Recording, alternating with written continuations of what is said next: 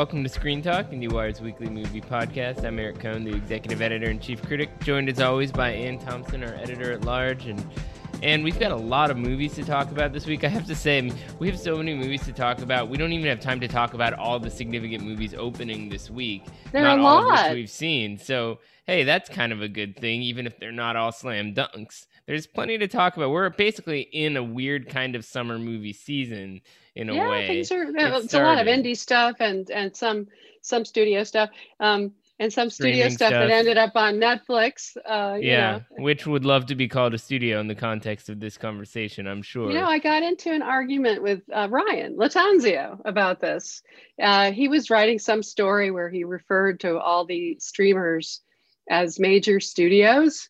And I said, Ryan, you know, major studio goes back to the days when there were actual lots and studios. well, you and had the, majors studios- and the minors. I mean, the that was studios that owned yeah. movie theaters were the majors and Yeah. people have taken obviously it has adapted so that people refer to major studios but i think for the most part that became the big studios like universal paramount warner brothers and so on. And and now and it, it, in, in fact disney was never one of the major studios because it didn't have uh, theaters. But of course it is now. But now people are talking about the streamers as major studios. And if you were studios and if you were going to look at um, the mpaa members netflix is a member of Yes, the indeed. mpaa They're so maybe all, they're in all the clubs. netflix is a major studio but we'll i see. i we'll use see how that i don't use the word major unless it's a real studio yeah, you're you're old school that way. Well, before we get into all this stuff, we do have to acknowledge that while last week we were thrilled to pretend that Oscar season was behind us, we now have another reason to return to this conversation, and it has to do with our quote unquote friends at the HFPA, because the Golden Globes. I don't know if they're officially canceled yet, but they're certainly pretty. there will not be close. a golden globes in 2022 this coming year will not have a golden globes show Not on the air. no no Not happening. Mm-mm. It's over. maybe in 2023 but the the, the future there, there's no de- there's no question that the future of this organization the hfpa the hollywood foreign press association is in serious serious uh, doubt What an and, um, avalanche, too. The last few months and then weeks, it was like one th- moment after another where you think, okay, now is the time where the organization gets its act together and at least figures out a way to message that it's turned a corner. And instead, it turns the opposite corner. It just got worse and worse. You know, these these offensive emails from members who hadn't really been active in, for years and the the Phil lack was of- the yeah. eight-time president. He was in his 80s, and he had he can't, he hailed from none no uh, he hailed from South Africa, and that woman who went on Of Margaret Gardner who went on the Oscars to ask Daniel Kaluuya. Um, a question about working with Regina King, who was the director of a different movie, and the one he won the Oscar for. Uh, he won the Oscar for a movie Didn't directed by case. Shaka King. Um, Yeah. so sh- this woman was from South Africa, and and it's just so embarrassing. It, it just they made their own errors over time. But what I realized, talking to publicists, there are publicists who who seem to argue for the continued existence of this organization just out of oh, A lot. habit. I've heard a lot of arguments in favor, and people don't want to say them publicly, but they they range from people saying things like, "This is actually good for independent film. It's good for all kinds of different movies because it, it just a lot. There's a very clear path where you know you can sort of exploit the globes to gain a certain level of credibility or visibility in award season, and it's and it was Harvey replace that. Weinstein. Harvey Weinstein, who kind of figured out figured it out. There was a woman named Nadia Bronson back in the day. They were the ones who figured out how to play the the the HFPA and how to manipulate them and wow them and get their movies, you know, into Oscar contention as a result. So it was a, it was a game that everybody played, and they were happy to play it. Guess who wasn't happy to play it? The stars that's what I realized is that when Scarlett well, Johansson complained right? about all the, I've been to a couple of junkets where there were HFPA people there, like in Cannes and stuff, and and other places, and they're embarrassing. They're yeah, really, absolutely. really embarrassing. And and the and, stars, I think, are embarrassed that they're be basically told you have to go shake hands and be nice to these people. I mean, right. I never went to one of those events, them. but I will say I've seen star I've had interviews with people where it's like, oh, and then after this thing you got to go do that HFPA thing. Like that's a separate you you have to go enter into that bubble and play the little game and then leave and try to be a little and, bit more And they've all done it that. and they've all been the recipients of awards and they played the game and they thought it was worth playing. I find it fascinating that be, it was the press agents that created the coalition of a hundred uh, agencies they wouldn't have necessarily done that if their clients hadn't wanted them to do it right. and pressured them to do it. People like Elliot Page, uh, people like Scarlett Johansson, people like that, and and IDPR very much uh, behind it. And hundred percent because it served their agenda until it didn't because the, they do what the talent wants, and if the talent comes in, they had to have that kind of reaction to to to kind of stick to force that change. But the other thing that's really fascinating is that those, I mean, who's auditing those agencies for their issues with diversity? I mean, HFPA, their argument that in, that I've seen in some places reported, you know, on background or whatever, is that you know we're being sort of uh, used that we're sort of scapegoated that there's a tremendous diversity problem in all these organizations and all of these PR agencies would be good to look at themselves. Why are we being singled out? Well, you're being singled out because you should be singled out. I mean, you represent a certain problem, and if you can't fix that problem, then you shouldn't have the kind of platform that you have. So maybe the agencies are doing that too. They just don't have the same platform. But it's a but it's fascinating to see the kind of back and forth sense of frustration going on right now. It's not like no, I mean, a uniform I, thing. I assumed I assumed that everybody was playing the game, you know, perhaps cynically. I didn't realize the degree to which so many people were angry and pissed off and tired of playing the game. And NBC was gonna was the was sort of the last holdout. I mean, they were putting a lot of pressure on the HFPA. The HFPA simply was dragging its feet and taking its time and not recognizing how much work they had to do. And everybody got very frustrated with them and piled on. And then Tom Cruise gives up his three globes, which he could care less about. It's not like uh, he's a he gives a shit about that. He he's at, at, at, the moment that he's promoting, you know, Mission Impossible. Yeah, at that moment he have he, he makes it. You know, they all know what they're doing, Eric. They are all very savvy about where the momentum is, where the play is. You know, ScarJo knows uh, you know how she's how she's going to be coming across, and it's all yeah. very calculated. Well, she, she didn't surprise. I, the Tom Cruise thing was interesting to me because he didn't, you know, make a big statement or something like that all you all you had to do was just have that information out there that those globes had gone. I couldn't off the top of my head remember which Golden Globes he even won. I mean, maybe maybe that's the kind of trivia that you born on the Fourth of July. There you go. So it goes back a ways. Like you probably hadn't looked at that thing in a couple decades, but okay, so that was easy. But it no, everybody made fun of them. Everybody. I mean, let's be honest. There are people who are legitimately strong. Um, powerful journalists at, at, decent uh, publications. Uh, you know, there's a there's a handful of them. Most of them, uh, you know. So then the question was who, who's going to replace it, and everybody's talking about the Critics' Choice Awards, um, which sort of could fill the gap. It's a much smaller uh, platform. So it'd be a question at, at the CW of, of whether it would it would move somewhere else. And and you and I are both members of of the Critics' Choice Awards, and it's not like um, I think you're probably more proud of your membership at the New York Film Critics than you are. But I vote in both. Critics' Choice, but I vote in both.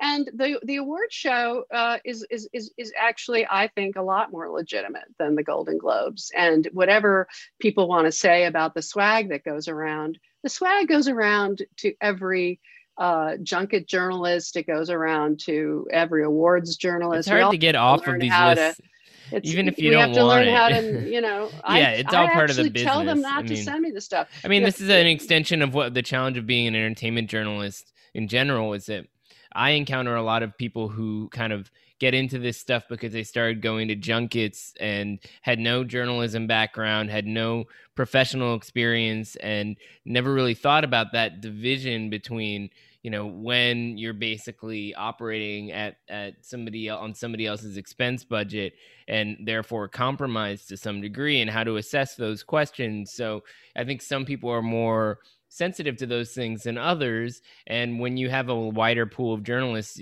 i think there's probably a broader sense that some people are actually doing their jobs well as opposed to like a very narrow yeah. set of people so what Joey Berlin at the CCA said was that in order to get into the CCAs, and they have, or you know, added some international journalists in the last few months who didn't get into the HFPA, and they're welcoming people to apply as long as they've got a, a legitimate outlet with decent number of of uh, viewers and or readers. They are uh, open but they're not going to let anyone come in who doesn't have a legitimate big outlet.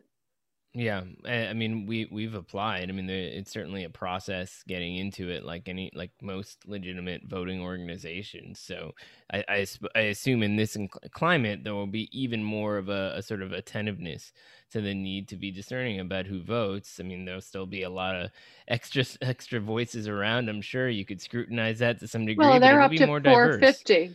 They're up yeah. to 450. They've got 25% people of color you know, it's a whole way away from what the HFPA is. Of course, and if if this was to quote unquote take the place of the globes, there would have to be a, a, a greater investment in what that actually means, right? Does They're going to have to get a bigger outlet. I mean, even the HFPA, uh, I think it was TBS or something like that that they were on, and then they moved up to NBC, and it, was, was, a, huge, huge leap. Huge huge right. leap and that's where the big bucks came in well the, i have to tell you forty I mean, million dollar uh, exactly. uh, payload.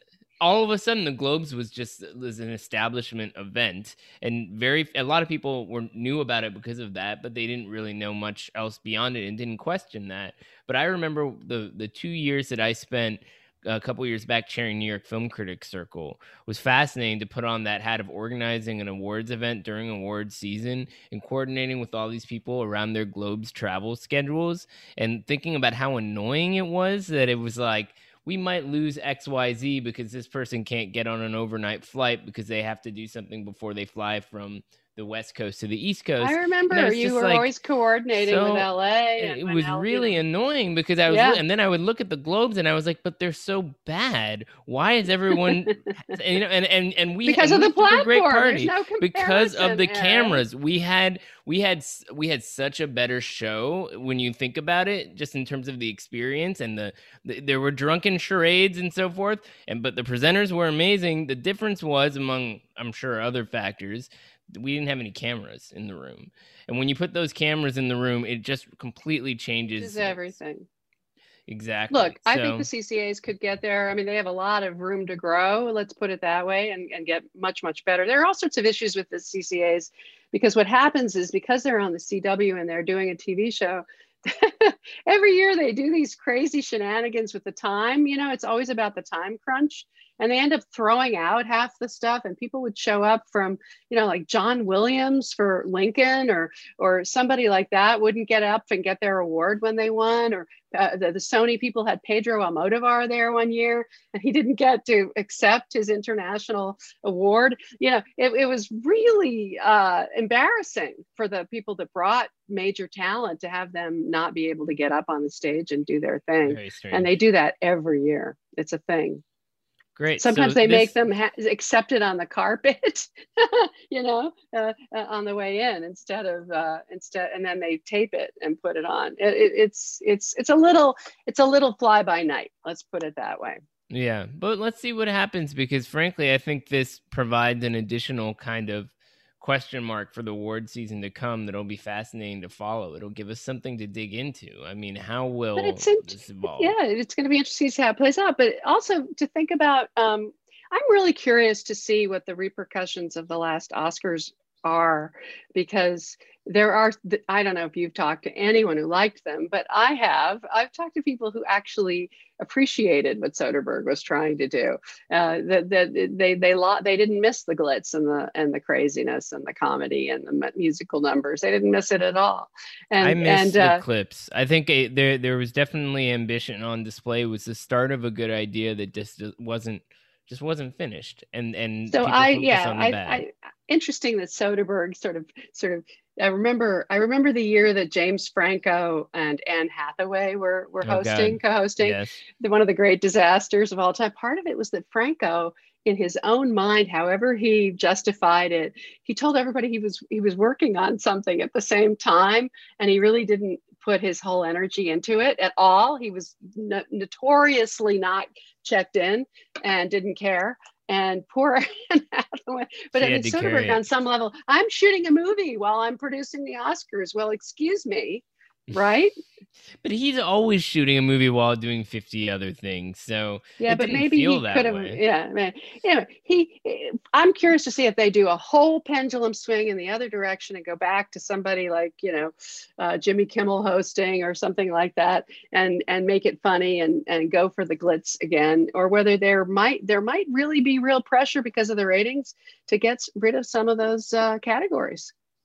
Interesting question, but it is way too early to really dig deep into that one as the meetings are taking place. We're enjoying what, like, new members about the Oscars. Dear God, yeah. So let's put that aside because we do have plenty of movies to talk about, including the the always joyful opportunity to dig into to a universally reviled bomb. Although I don't know if you could really call it a bomb because when Woman on the Window hits Netflix, people could still watch it. I mean, what do you Women think? in the Window could is is potentially going to be very successful on Netflix. I think it, I think it's really interesting that the movie has been um, defined before it opens as a bomb. Right. When it what may have mean? enormous ratings on Netflix. And honestly, and I, I, mean, I look at this. Not... I look at this movie as sort of a, a weird last gasp of the old system you know fox 2000 defunct no longer in existence yeah, literary pedigree all that kind yeah. of thing you know devil wears prada uh, all that um, you know life of pi very mainstream and literary scott rudin defunct tainted out of business for at least the time being. Then then you have um, uh, Disney, you know, shutters the label. Uh, Elizabeth Gabler goes over and works at Sony, where she's working on television as well as movies, and uh, for the first time, which is the sign of, of the times. And then you have um, a movie that that if it were to open in theaters today, would be a box office disaster. So, what better right. way to mitigate that than to sell it during the pandemic to Netflix. Where it had where people will watch it because it's genre, because it's got some recognizable stars. People love Amy Adams in particular, I would think. Seeing yeah. just those factors alone. And to be honest with you, I don't think it's a very good movie. I've I've seen a lot worse. I sure. mean it's pretty watchable by by by a lot of standards. It's it looks pretty. It's got an interesting Hitchcocky but... uh it's it's rear. It's a rear window. Uh, Too much watered down rear window kind of vibe. I, I would say. Amazed that they actually put a shot of the movie at the beginning, and as if to say, "Hey, look, that's what we're trying to do yes. here."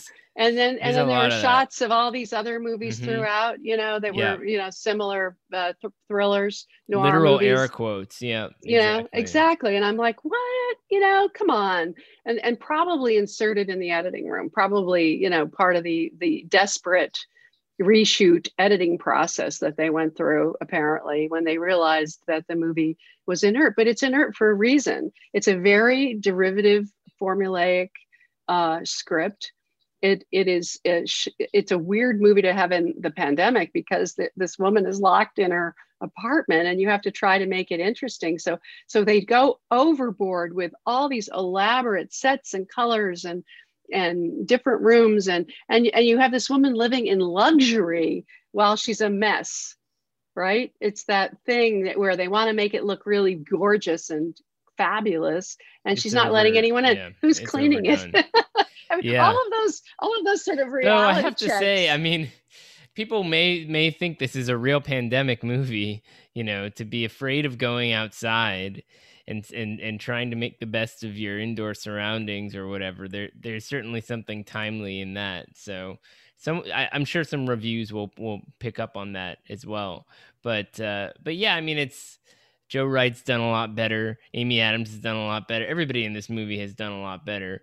But it's not a career-ending disaster, I would think, because I you would don't say that Amy Adams actually gives a good performance, although it, it, it, that the idea of of of she's playing yet another uh, addicted person that, that she might give that a rest. after a hillbilly elegy, it's, And it's not a Sharp great Objects. thing to. Yep, Yeah. exactly. yeah, Yeah, but I mean, especially after Hillbilly Elegy, those two movies being, you know, pretty mediocre, and and playing that kind of damaged character, it's like we want to see her maybe a little bit more time to empowered. time to glam up.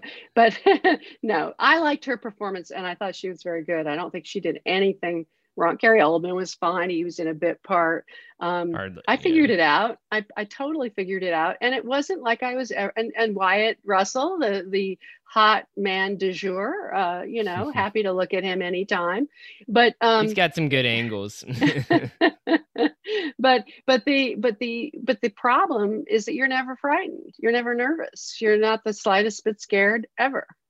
Yeah, it's kind of it's kind of a dull experience overall. I, n- I never really felt the tension or the the mystery or anything like that. It was just like you know pretty pictures more or less. Nothing you could do to jazz it up, really. And Yeah. but I bet it does better at Netflix than it would Yeah. do otherwise. It's not going to get better reviews, but um, it's obviously it was intent. The intention was for it to be an awards picture, which it Right. will, was never going to be. not happening.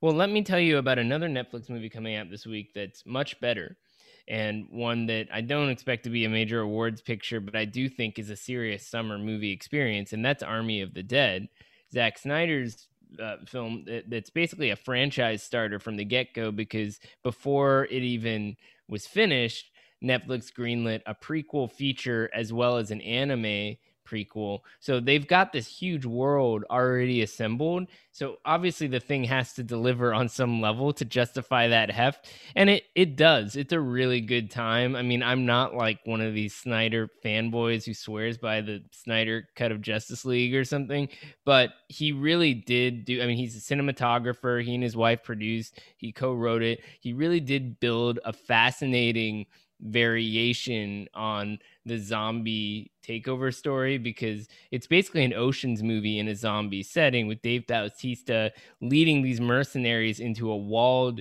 Vegas that's been totally overtaken by zombies to get a bunch of million dollars out of a vault. And it's like their last chance to, to get a payday for all these people because they're mercenaries who originally trapped the zombies in Vegas so they didn't take over the world and they never got a payday. So it has that same sort of it's like a man on a mission movie. It's it's it, but it's also a good sort of horror action thriller of sorts. And so I, um, if I don't go to the movie theater, so it opens Friday the 14th, right? It's in in, some theaters, theaters. now though.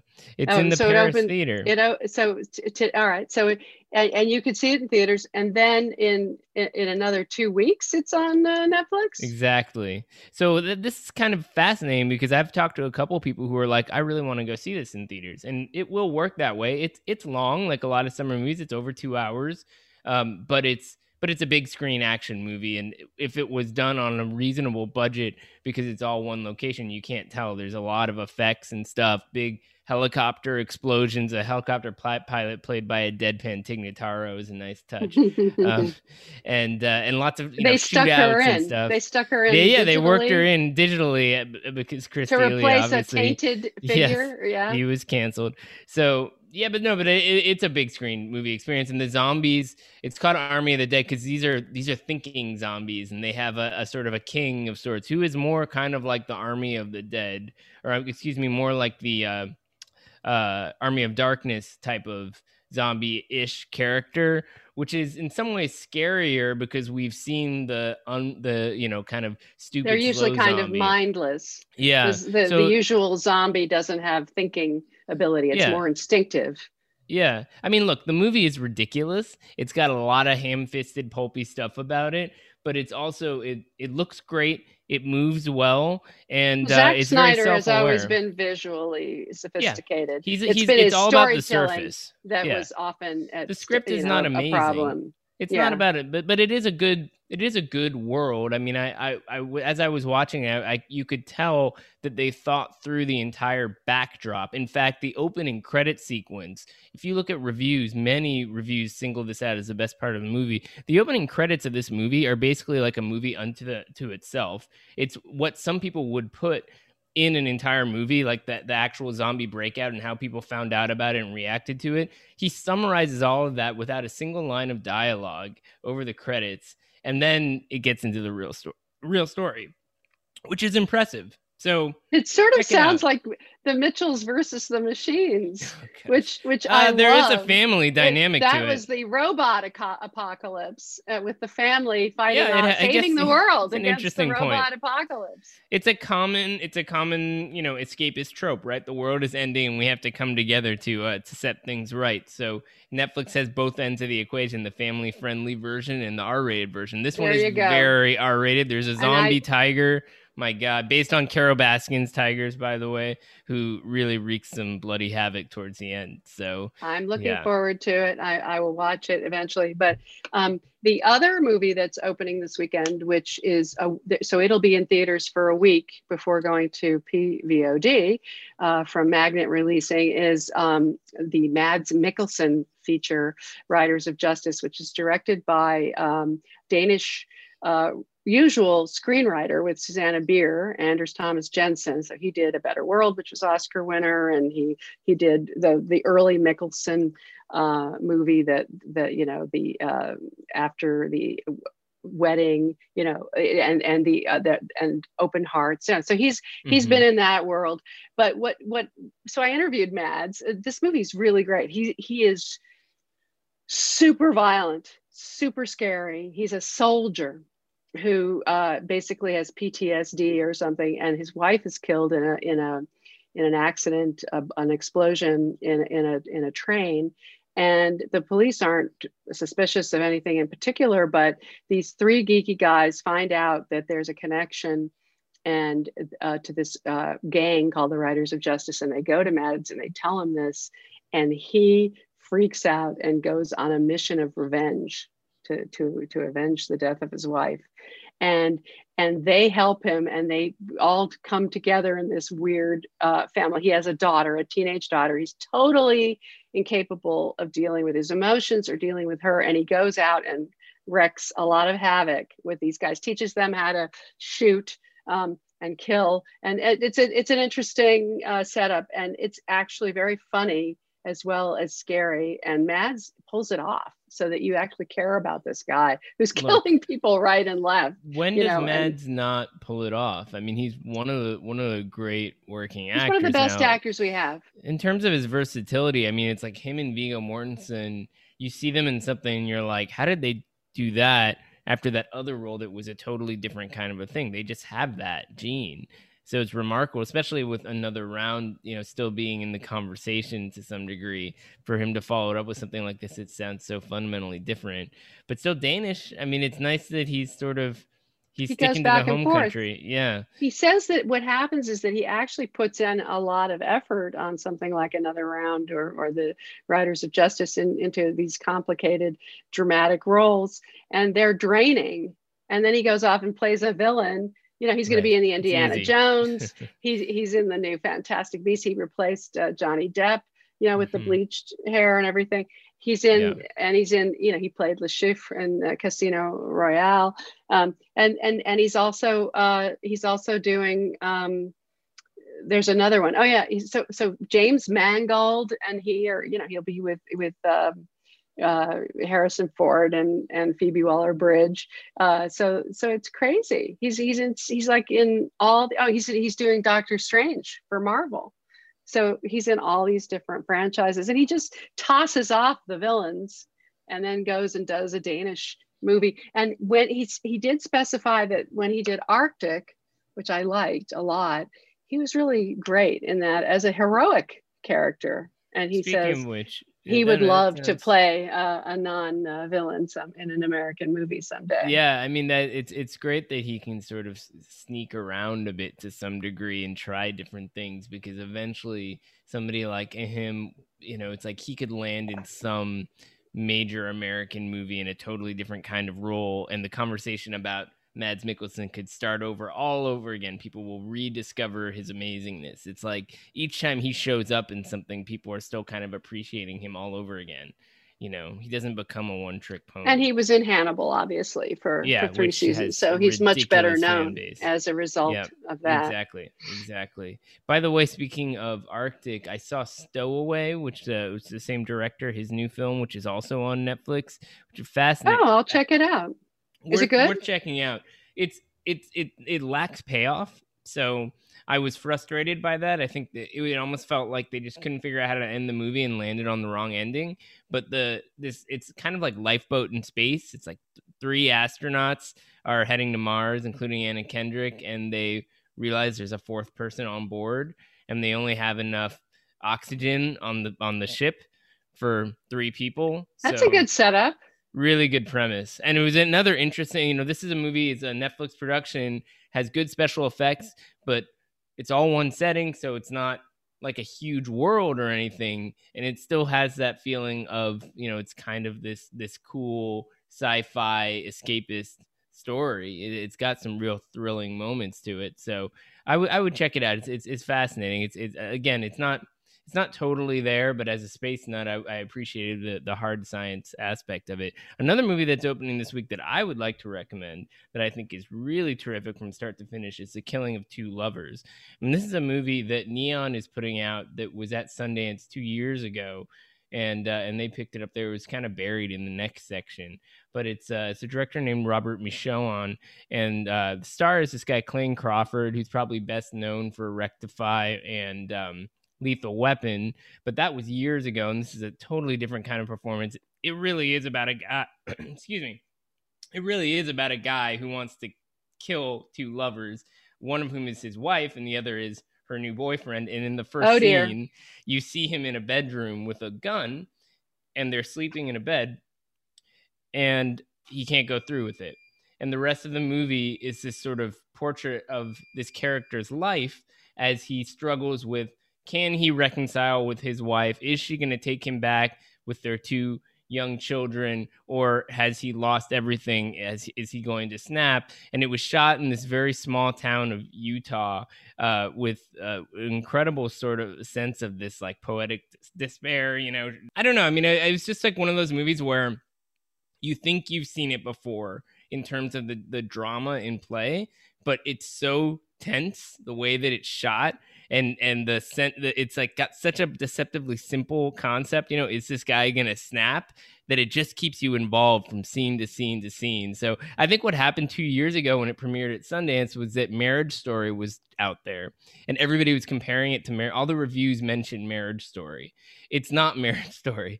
This is a thriller but it's a very involving and emotional thriller and it keeps That's you good. guessing. So i highly recommend checking that one out. It's it's on vod as well as mm-hmm. some theaters apparently so either one of those would work where does this leave us Anne what's what's happening next i guess we just descend deeper into the summer movie season f9 and quiet place and all that stuff. I was on the airplane, right? Uh, because I'm in Maine right now. And the thing that I watched on the plane over, you know how you watch something over somebody's shoulder and it's silent, you know? I watched The Quiet Place.